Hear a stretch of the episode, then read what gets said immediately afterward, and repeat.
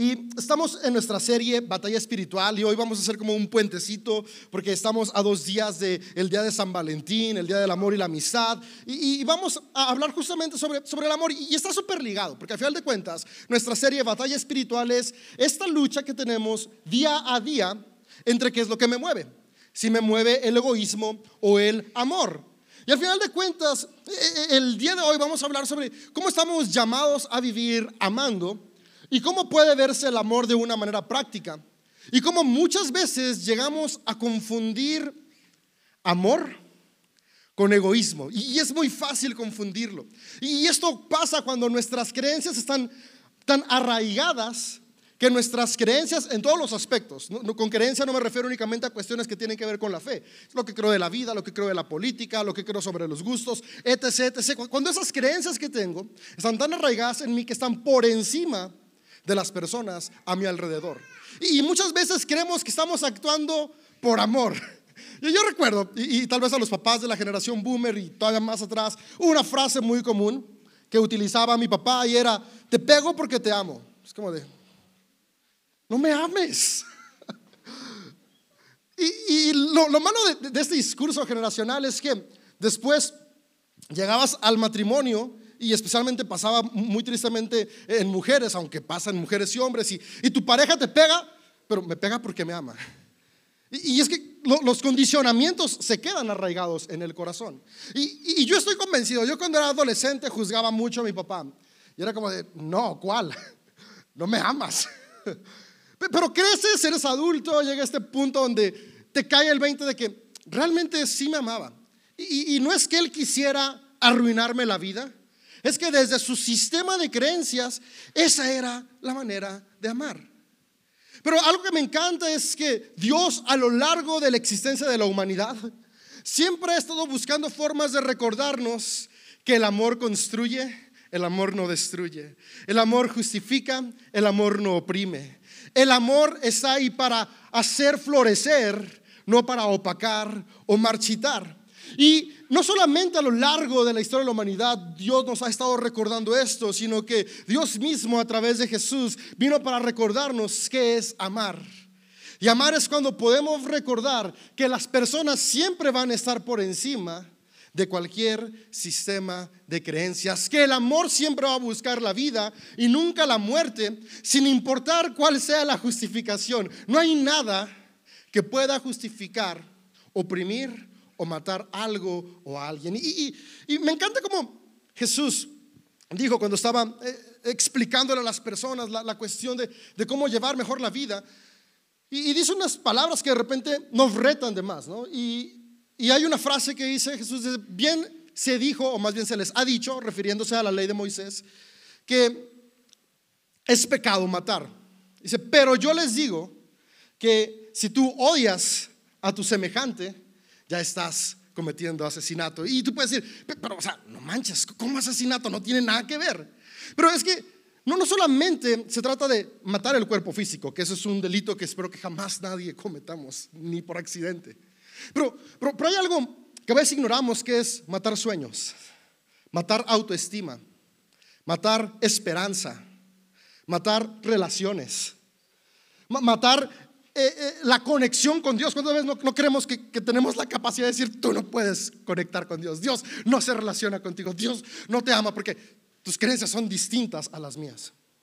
Y justamente Jesús vino a recordarles, hey, no se trata de estar utilizando nuestra posición, sea cual sea, para oprimir o matar el alma de quienes están a nuestro alrededor, sueños de quienes nos rodean, sino se trata de hacer todo lo posible por amar a las personas. Y me encanta como incluso cuando le dijeron, Jesús, que ¿cuál es el mandamiento más importante?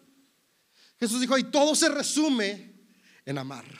Amar a Dios y amar a todos como a ti mismo. Porque yo no puedo dar lo que no tengo. Si yo no me amo, no puedo amar. Y al final de cuentas, eh, somos seres espejo.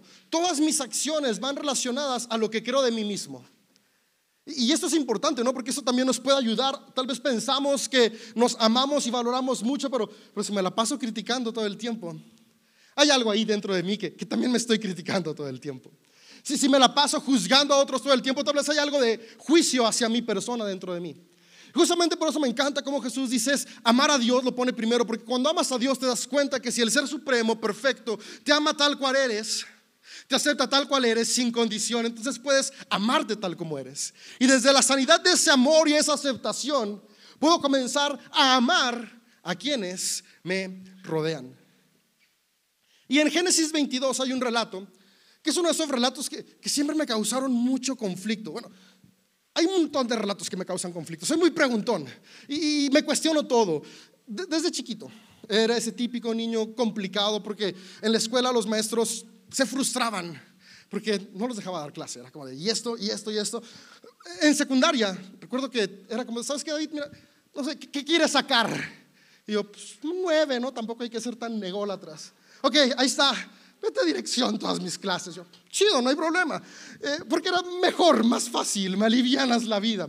Era más amigo del director que ni de mis compañeros, pero whatever. Otra historia para otro tiempo.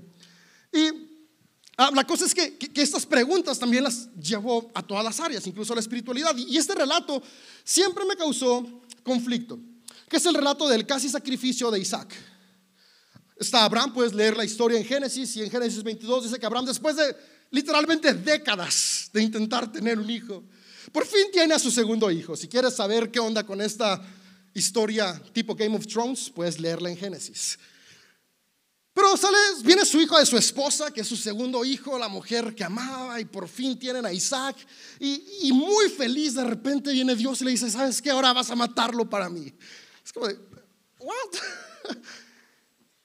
Y al final de cuentas, si tú ya lees la historia, sabes que al final de cuentas no lo mata, pero, pero aún así es como de, ¿qué onda? ¿Por qué? Y, no me sorprende tanto que, tal vez el autor ponga que Dios le pidió que matara a Isaac. Me sorprende que dice el relato en Génesis 22 que después de que Dios le dice eso, dice al día siguiente muy temprano lo hizo. O sea, ni siquiera se detuvo a pensarlo. Como de, ¿mataré a mi hijo? No lo mataré. ¿Estará bien o no estará bien? ¿Y ¿Qué va a pasar con él? Es lo que siempre le... No, ni lo piensa la mañana siguiente, vámonos, mijo, ya preparé la leña, ya están los burros, están los dos esclavos, por si te estás moviendo mucho, te agarren bien y vámonos a matarte. De niño no lo entendía. Recuerdo que una vez le dije, papá, papá, tú lo harías. Y me dijo, sí, todavía lo estoy tratando con mi psicólogo. y cuando nació mi hija, Eleonor, que es mi primera hija, yo sí dije, ¿sabes qué, Dios? Si tú me la pides, no te la doy. No, es mi bebé. Es un amor que jamás había experimentado. Y, eso comienza a causar conflictos porque, porque entra esta parte de lo que creo contra lo que experimento. ¿Alguna vez te has topado ahí en, ese punto donde es que yo creo esto? Eso está súper arraigado en mis sistemas de creencias, pero, pero no me suena. O, me causa conflicto. O, o vivirlo siento que está más mal que bien. A mí me pasa muy seguido. Y como soy muy preguntón, pues siempre estoy buscando respuestas. Y, y entre las distintas crisis que tuve, dijo que voy a buscar de dónde surge esto que creemos. Y me puse a estudiar el origen de la Biblia, los idiomas en los que está escrita. Y, es increíble, porque entre más profundizas, te, das, te vas dando más cuenta de, cómo hay intenciones increíbles en los autores que escribían. Yo puedo estudiar como la historia de la región del Levante Mediterráneo, que es donde surgieron estas culturas que después dieron origen a Israel, Judá, y que con el pasar del tiempo da origen a lo que sentaría las bases de nuestra espiritualidad, que es el cristianismo. Y eh, cuando, llegué a la parte de este relato me trajo mucha tranquilidad, porque en la época que este relato se escribe, o, al menos se, se presenta, era común que los seres humanos sacrificaran a sus hijos. Los seres humanos somos bárbaros, nos pasamos de lanza. Y, era muy común. Y pasaba en todas las espiritualidades, aún en la espiritualidad de Judá de Israel. Si leemos los textos espirituales, vemos que seguido los profetas venían y dicen, no manchen, ¿por qué sacrifican a sus hijos? Eso no está bien. Así que para Abraham tal vez era muy lógico decir, ok, pues va, vamos a matar a Isaquito. Pero algo que me gusta mucho es que cuando tú y yo leemos nuestras versiones, leemos, Dios le dijo a Abraham, ve y sacrifícame a tu hijo. Y Abraham escuchó a Dios y fue y respondió. Y seguimos leyendo y después vemos que dice, y el ángel del Señor llegó y le dijo, ahí no lo mates. Y, tú y yo creemos que, que, es el mismo, ¿no? Como que Dios cambió de opinión a la mera hora y fue como de, no, no te creas. Era una broma. Ahí la cámara, voltea y sonríe Isaac. Pero, pero cuando leemos en el contexto que se escribió, en la región de Judá había dos tribus, los del norte y los del sur, y eso siempre pasó. Y el norte llamaban a Dios de una forma que era Elohim, era el Dios El. Y en el sur llamaban a Dios Yahú o Yahvé. Y aunque eran una misma tribu y con el pasar del tiempo fueron identificando a Dios de la misma manera, la tribu de Israel que comenzó a adoptar como su conexión principal con Dios a Yahvé por encima de él, quería mostrarle algo importante a los que leían. Y por eso dice, él le pidió a Isaac, él le pidió a Abraham que sacrificara a Isaac. Y Abraham escuchó a él y iba a responder. Pero cuando ya estaba por sacrificar a Isaac por orden de él, llegó Yahvé y le dijo, no, no mates a tu hijo. Y, lo, que, lo que estaban tratando de poner los autores es, sabes que no importa qué tanto tú sientas que tus creencias quieren llevarte a matar algo, eso no está alineado con el corazón de Dios. Y el corazón de Dios no es la muerte, sino es la vida. Y Dios no te va a pedir lo que quieres, al contrario, Él va a impulsarte para que lo que quieres crezca más. Y el autor de este relato era lo que quería presentarle a la gente. Y por eso utilizaba dos nombres distintos para referirse a Dios. Y es que al final de cuentas, lo que estaba diciendo es, antes creías, cuando veías a Dios como Él, que estaba bien matar. Pero hoy que entendemos algo nuevo de Dios, porque vamos comprendiendo a Dios conforme avanza el tiempo quiero decirte, quiero mostrarte que Dios no te pide que mates, baja el cuchillo. El amor nos lleva a bajar las armas. El amor nos lleva a darnos cuenta que ni aún de nuestros hijos que llegamos a pensar que son nuestros tenemos derecho para matar algo en sus vidas. ¿Sabes? Es triste que la mayoría de sueños no mueren por la carrilla que te echan en la escuela, sino que mueren por la carrilla que te echan en tu casa. Y no tus hermanos, sino tus papás. ¿Sabes que, que, muchas de, de, estos deseos, impulsos que tenemos de chiquitos, quienes más nos apagamos somos los papás? Y es que luego llega este punto donde nos proyectamos y creemos que yo soy más inteligente, más sabio y sé que es lo mejor para ti, así que vas a hacer lo que yo digo. Cuando cada quien somos seres únicos e independientes, distintos, con sueños, metas, aspiraciones y formas de ver la vida distinta. ¿Y cuántas veces nuestro sistema de creencias, y vuelvo a decir, no solamente lo espiritual, sino los gustos, ideologías, política, etc., etc., termina matando y asfixiando los sueños de quienes más amamos. Yo estoy seguro que Abraham amaba a Isaac, pero su sistema de creencias le hacía pensar que eso era lo mejor para él. Yo hoy quiero animarte a que, a que recordemos que, que tal vez sí, hasta el día de hoy, nuestra forma de ver la vida nos había llevado a oprimir, lastimar sin querer y otras veces muy intencionalmente. Pero, Jesús siempre vino a recordarnos que hay una mejor manera de vivir y que podemos vivir mejor, de hasta como hemos vivido el día de hoy. Sabes, en latín, la palabra amor viene de latín, que viene de dos, dos el, sufijo, prefijo a y después la palabra mors. De hecho, está padre amors. Yo me acuerdo que cuando estaba en prepa era medio ridículo con Julieta, bueno, universidad, era ay amors, como de... no es alguien más fácil de ridículo también que usaba frasecitas, pero al final de cuentas, amor, lo, que significa es justamente eso, sin muerte. La palabra amor viene de, unir estas dos palabras que es a y mors. A significa sin y mors, muerte. Sin muerte. Vivir amando, ahí lo puse, equivale a vivir sin muerte. Cuando yo te amo, no busco que mueran tus sueños, no busco que mueran tus gustos. Ah, ya eres mi novia y te gustaba el reggaetón, ahora te gusta el puro rock. Aquí no escuchamos a Bad Bunny, únicamente escuchamos a Blink-182. Ah, ok, eres mi hijo y te gusta el fútbol, lo siento. En esta casa solamente vemos la NBA y la Fórmula 1. Y que pasa al revés, ¿no? ¿Sabes que en esta casa le vas a la América o no tienes herencia? Equivocados, el León es el equipo chido, aunque no gane.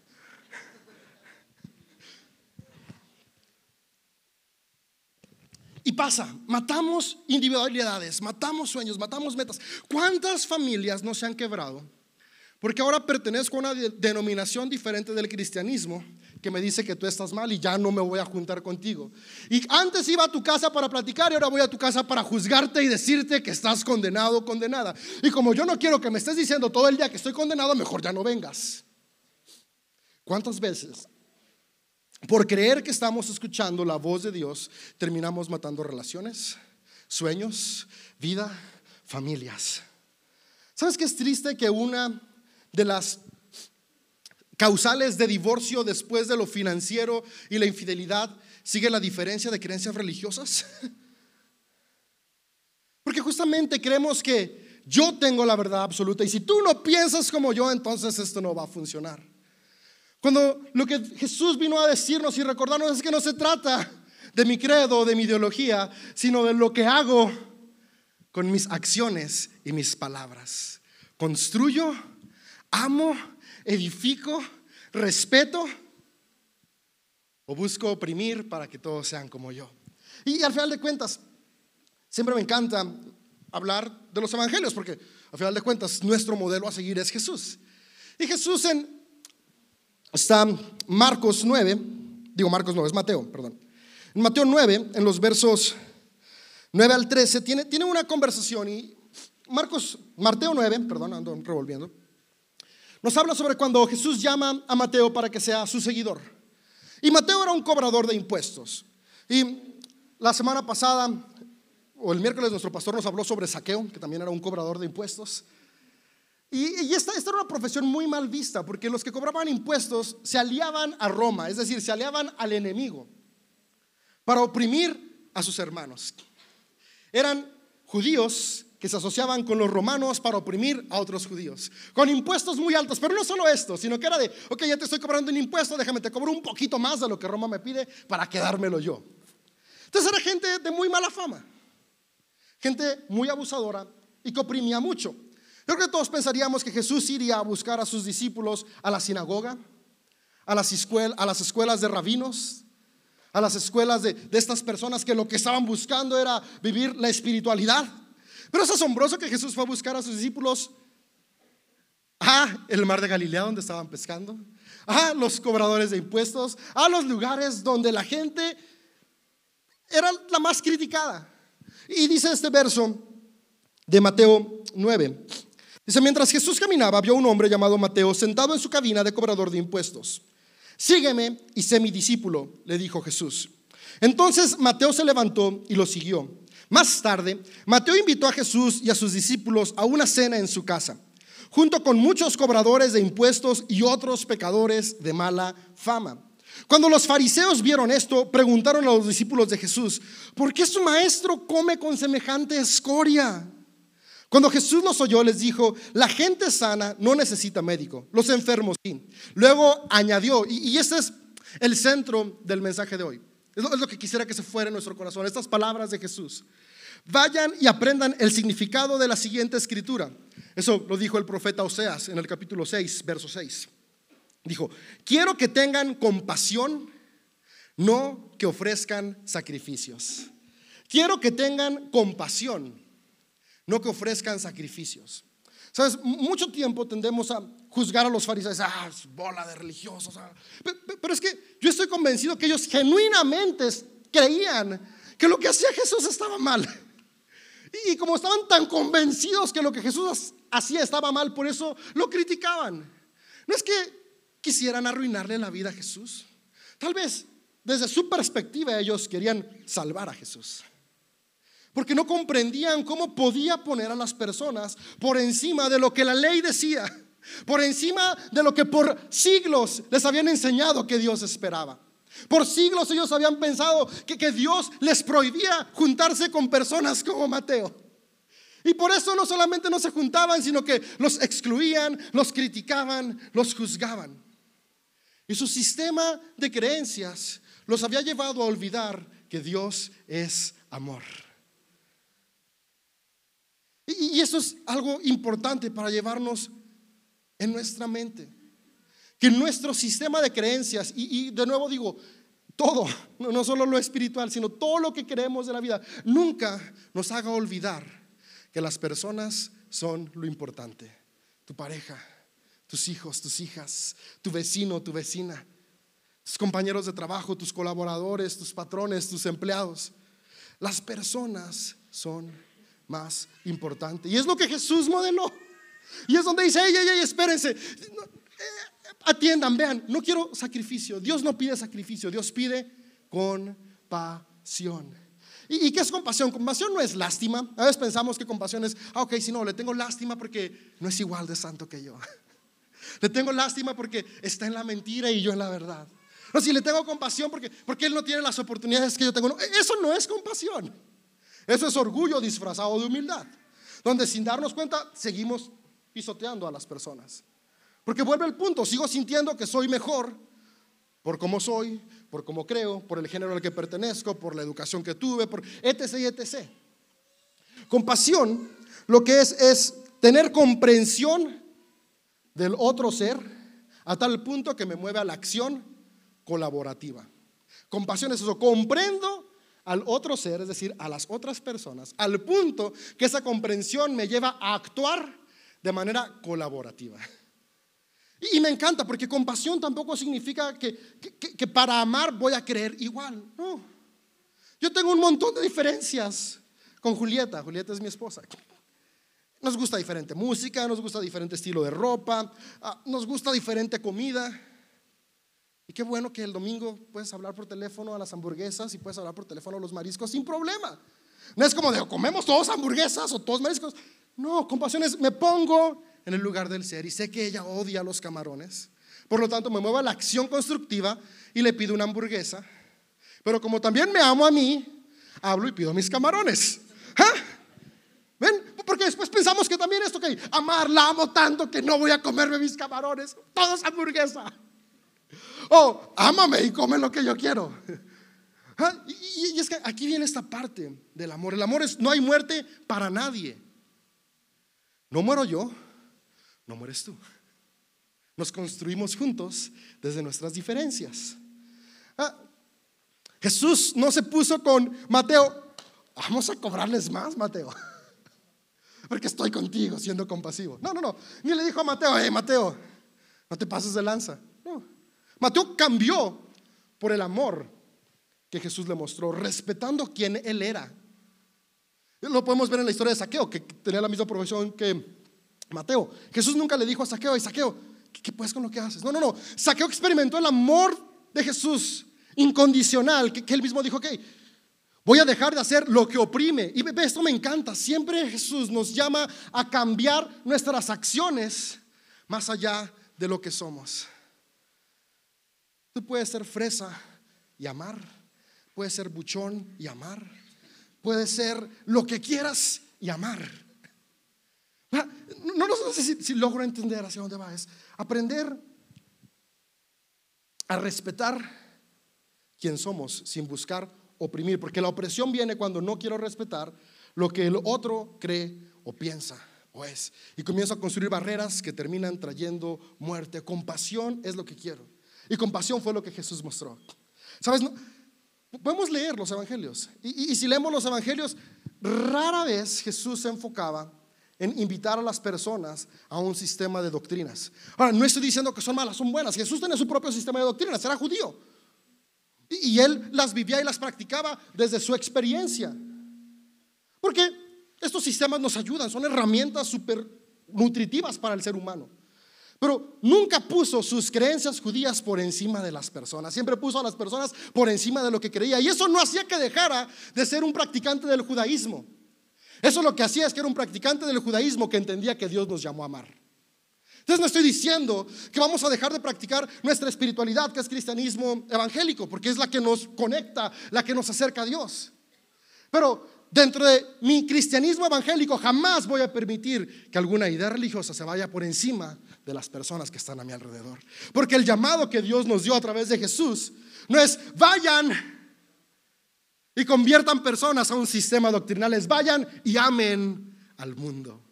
Ve y ama a tus hijos. Ve y ama a tu esposa, a tu esposo, a tus vecinos. Ve y ama a los de la América. Sí, también merecen amor y compasión de Dios.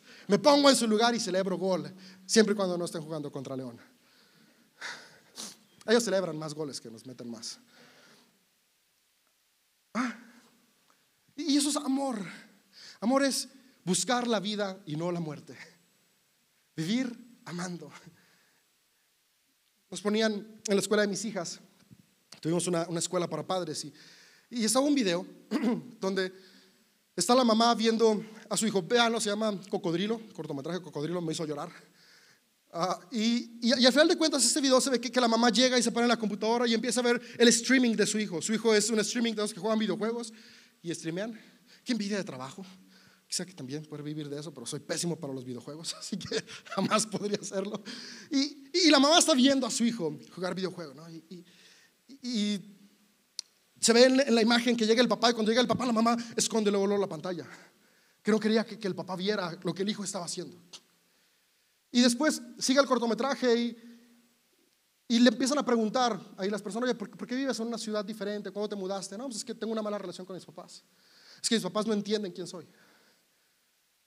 Dice alguien, ¿y, si les hablas? No, ¿cómo les voy a hablar? O sea, no, invítalos a un café. No, si los invito a un café jamás accederían. El cortometraje termina porque la mamá abre la pantalla, el papá se va, y en cuanto se va, abre la pantalla y, y le pone, vamos por un café cuando quieras, cocodrilo. Y luego se ve una foto donde está el niño como de 8 años vestido de cocodrilo. Y, le cambia el semblante al hijo. Como y, dice, ok, voy a cortar esto porque estoy muy emocionado y nos vemos después. Y, y el mensaje del cortometraje es, él se sentía rechazado por sus papás por tener una idea distinta de lo que era la vida. Para su papá tal vez dedicarse a ser streamer o gamer. Y no, no lo dice explícito, pero es lo que entiendes implícito. Era algo que que, no, ¿cómo? En esta casa somos abogados. En esta casa somos médicos, en esta casa somos zapateros, en esta casa somos panaderos, en esta casa somos, ponle la profesión que practica radiólogos.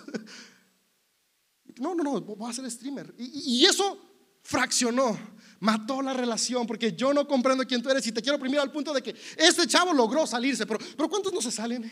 Y simplemente viven vidas y terminan vidas con sus sueños muertos. Y, esta mamá entendió las mamás son, como que tienen más corazón, ¿no? Hay que aprenderle eso a las mamás. Dijo, es, es diferente, pero es mi hijo. y no importa que él no vive conforme a mis expectativas, qué bueno que vive conforme a sus expectativas. Y no por eso voy a dejar que, que esta relación siga en mors, sino que la voy a llevar a amors, sin muerte, con vida. Y Jesús dijo, yo vine para que todos tengan vida y vida en abundancia. Y la vida en abundancia se experimenta cuando logramos amar a quienes nos rodean. Y amamos a quienes nos rodean cuando nos amamos. Y nos amamos cuando entendemos que somos amados. Amigo, amiga, tú eres una persona muy amada. Y quisiera cerrar con 1 Corintios 13. Y 1 Corintios 13 lo escribe y se le llama incluso el poema del amor. Y eso, eso, nos ayuda muy bien a ver de manera práctica cómo puedo amar, porque eso se trata, ¿no? Prácticamente, ¿cómo voy a empezar a amar hoy a quienes me rodean? Y el autor de 1 Corintios pone, el amor es paciente y bondadoso. Es que voy a empezar a ser paciente. Paciente porque coexistir con ideas diferentes no es fácil, pero el amor nos lleva a ser pacientes. Entender, no crees como yo, pero te amo igual. No te gusta lo mismo que a mí, pero te amo igual. No somos iguales, pero valemos lo mismo. Esto es muy importante. No creemos igual, pero somos amados igual. No pensamos igual, pero tenemos las mismas oportunidades. Y para llegar a eso se requiere paciencia, pero ese es el amor. La paciencia de poder comprender que por muy distinto que seas a mí, eso no impide que te pueda amar. Porque por muy distintos que somos todos aquí y en el mundo, somos igual de amados por Dios. Luego sigue diciendo el autor, el amor no es celoso, ni fanfarrón, ni orgulloso, ni ofensivo. Y me encanta que eso lo vemos en Jesús. Jesús nunca andaba ofendiendo a las personas por ser distintas. Traía justicia. Tenemos que entender, justicia y ofensa son dos cosas muy distintas. No es que nos vamos a quedar callados ante la injusticia, sino que con amor vamos a denunciar la injusticia. Pero, pero me encanta como dice, no es fanfarrón ni orgulloso, porque la mayoría de veces que ofendemos no es por buscar justicia, es porque creemos que tenemos nosotros la razón. Porque creemos que somos mejores y por eso te puedo poner un apodo. Porque puedo decirte lo que yo quiera porque, porque puedo. No, no es orgulloso, no es fanfarrón, no hiere, no lastima. Dice, el amor no se alegra de la injusticia, sino que se alegra cuando la verdad triunfa. El amor nunca se da por vencido, jamás pierde la fe, siempre tiene esperanza y se mantiene firme en toda circunstancia. Esa parte me encanta porque si somos honestos, como humanos a veces vamos a fallar y cuando menos pensemos, ya nuestra creencia tal vez se puso por encima de las personas. Pero yo, tengo un dicho que, lo aplico para mis hábitos y es, se me puede ir un día, se me puede ir dos días, pero no tres. O sea, un día rompí la dieta, no pasa nada. Dos días la rompí, no pasa nada. Pero tres no puede pasar.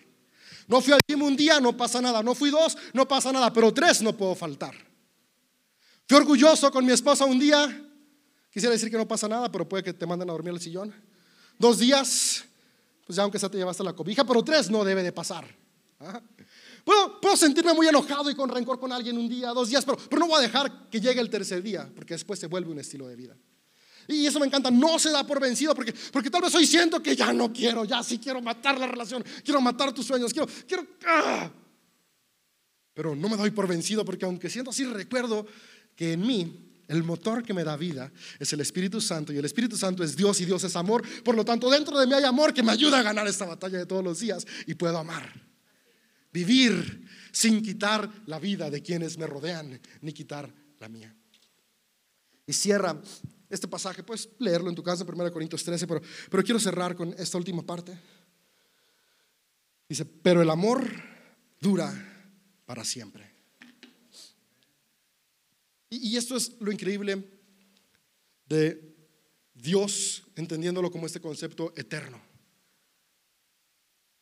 Si Dios es amor y el amor es eterno, el amor nunca se acaba. Así que cuando tú y yo sintamos, ya no tengo amor, recuerda que el amor no se acaba. Porque el amor no eres tú, el amor es Dios. Cuando sientas, ya no puedo amar más. Y, es que hay circunstancias cruciales. Es muy fácil la diferencia de la hamburguesa y el camarón. Pero, siempre me gusta poner como, como cuestiones sencillas. Pero, pero cuando va a cuestiones que van más profundo, más arraigados, es que, es que mi hijo o mi hija tiene preferencias sexuales que yo no comprendo. Recuerda, tus creencias están por abajo del amor. Es que mi hijo o mi hija no sé, tiene unas ideas políticas que, que no, son destructivas. El amor va por encima de las ideas políticas.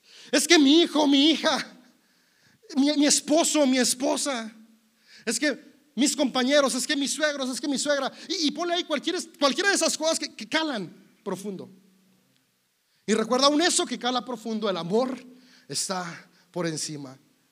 Y por ninguna razón Dios nos va a llamar a matar los sueños, la identidad y la vida de alguien. Él siempre va a decir, como le dijo a Abraham, baja el cuchillo, baja las palabras hirientes, baja la exclusión, baja el rechazo, baja el cortar raíces, baja la ofensa, baja la superioridad y que el amor florezca como esta capacidad humilde de amar como somos amados. Que en este tiempo del amor y la amistad recordemos que el amor es eterno, el amor no se acaba, pero se manifiesta con nuestras acciones.